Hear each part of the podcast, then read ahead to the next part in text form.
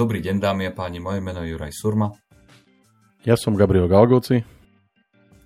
A spoločne vás vítame pri ďalšej časti z prievodcu manažera, ktorá dnes bude o zlom pocite z výberu zamestnanca. Máme kandidáta v poslednom kole.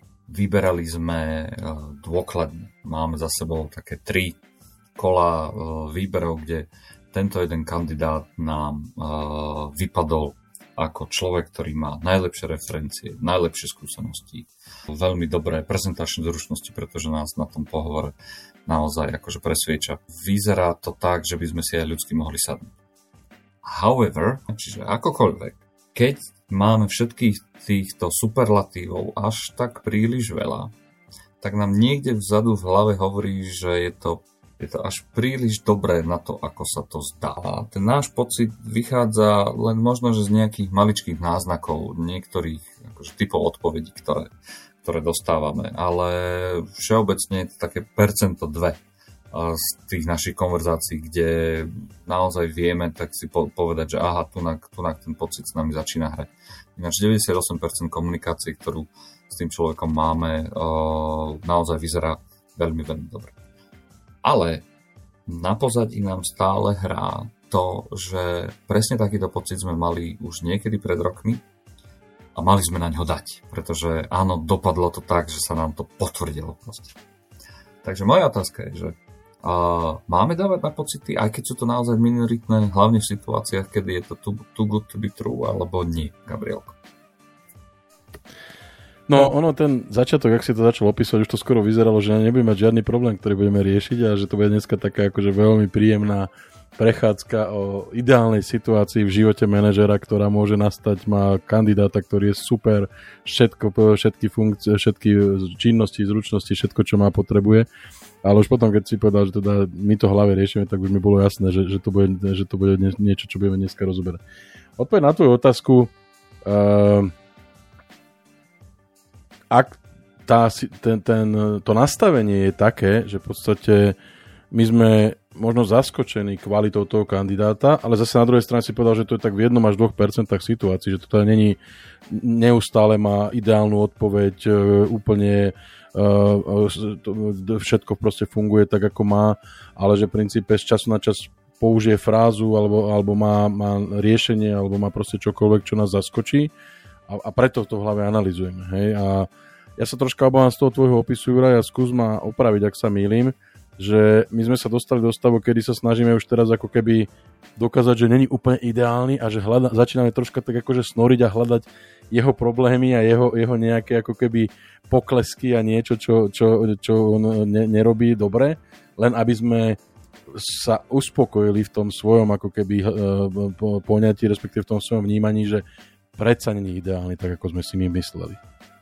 No, možno, že to teraz akože opisuješ veľmi, veľmi presne. Hej. Potvrdzujem to, aby to naozaj bolo to, čo to si myslím, že by to malo byť, aj keď to v skutočnosti tak nie. Hej, hej, môže to, môže to takto byť pekné, pekné pomenovanie.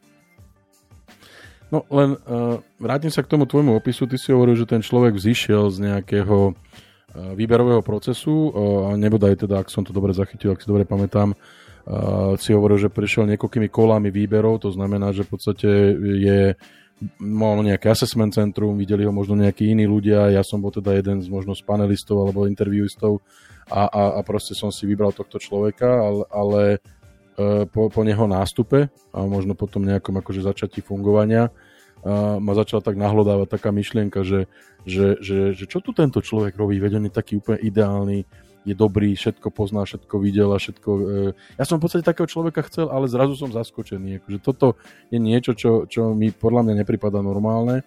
A, a pokiaľ ten človek e, v podstate je, je v, tom, v takomto nastavení, tak uh, sa začnem pýtať, že nezačína, nezačína sa ty Jurajko obávať o to, že ten človek ťa preskočí a mohol by ťa nahradiť a, a preto začínaš riešiť jeho, jeho dokonalosť a jeho, jeho možno lepšie vlastnosti, respektíve možno, možno lepšiu prípravnosť na, na danú pozíciu ako si ty sám?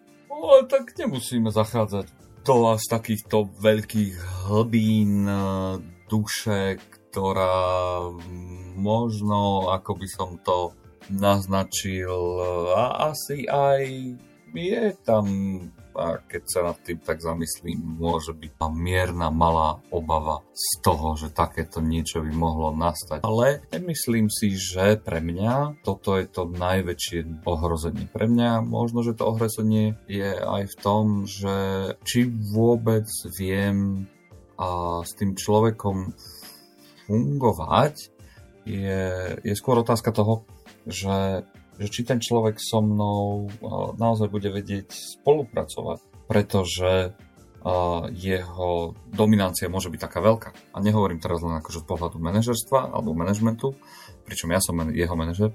Na druhej strane jeho dominancia môže byť taká veľká, že ma môže prevalcovať a ja ho už ďalej nemusím manažovať. Čiže tá, tento strach tam môže byť tiež. Že ako keby by bol neumanežovateľný. No, uh, tuto akože ja by som v podstate sa pozrel na to z dvoch stran a, a teraz ako veľmi rýchlo by som uh, opustil tú myšlienku uh, snažiť sa dokázať mu, že, že není naozaj taký dobrý.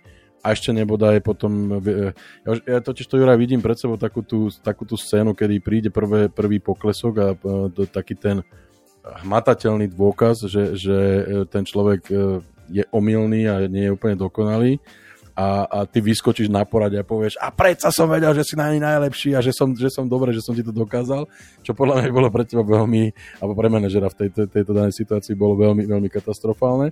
Ja by som sa skôr na to pozrel tak, že v princípe využiť túto situáciu na to, že e, v princípe mám pravdepodobne človeka, ktorý je ideálny replacement za mňa, a, a možno ho vy, začať vychovávať a smerovať ho k tomu, že v podstate bude, uh, bude môj ako keby successor, keď, alebo teda nástupca, keď v princípe príde tá pozícia, respektíve ponuka pre, pre mňa ako osobu, pretože stále ja tvrdím o tom, že v každém, v každom týme by mal manažer v podstate mať uh, jedného, dvoch, možno troch ľudí, uh, ktorí sú povedzme pripravení a, a sú možno ako keby uh, schopný zasadnúť na tú stoličku, keby sa čokoľvek stalo. Hej, ja si môžem zlomiť zajtra nohu, pôjdem na mesiac do nemocnice, príde zajtra šéf a povie mi, mám pre teba úžasnú pozíciu, uh, ma, ma, otvárame novú pobočku na Havaji a hľadáme jej, jej riaditeľa a potrebujeme tam človeka poslať na dva, na dva roky, ale podmienka je, že do mesiaca musíš sa zbaliť a odísť a, a ten tým samozrejme, ktorý manažuješ, nesmie, nesmie zaznamenať nejaké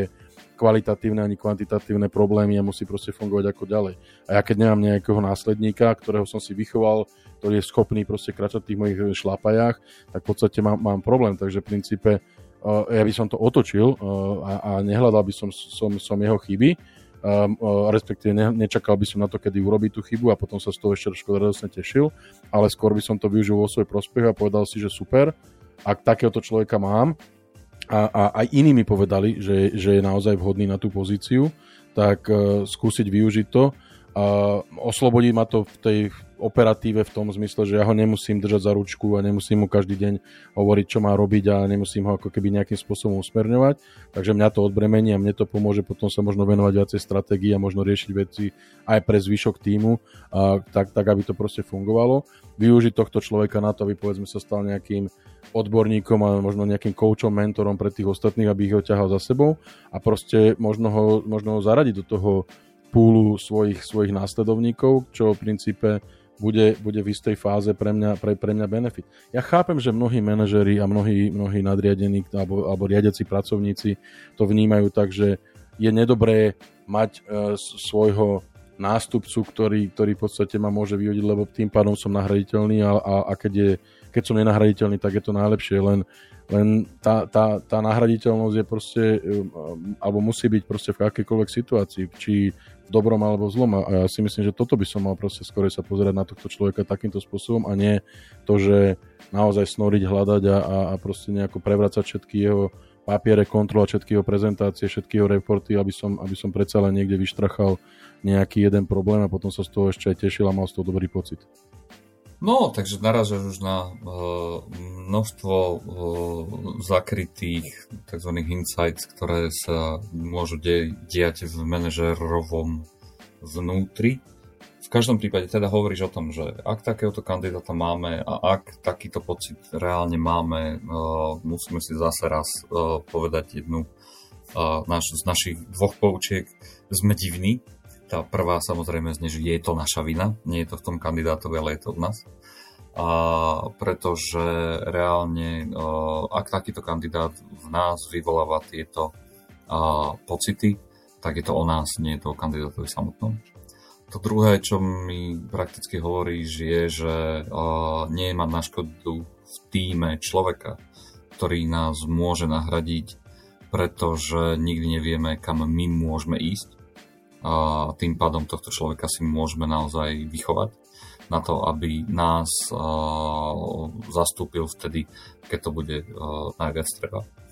To tretie je, že neseďme na svojich stoličkách, necíťme sa neohro, neohrozene, respektíve ten pocit si nezachovávajme navždy, pretože tak v skutočnosti pripravujeme sami seba, sami seba o nejakú príležitosť, kde my sami sa môžeme rozvíjať ešte ďalej.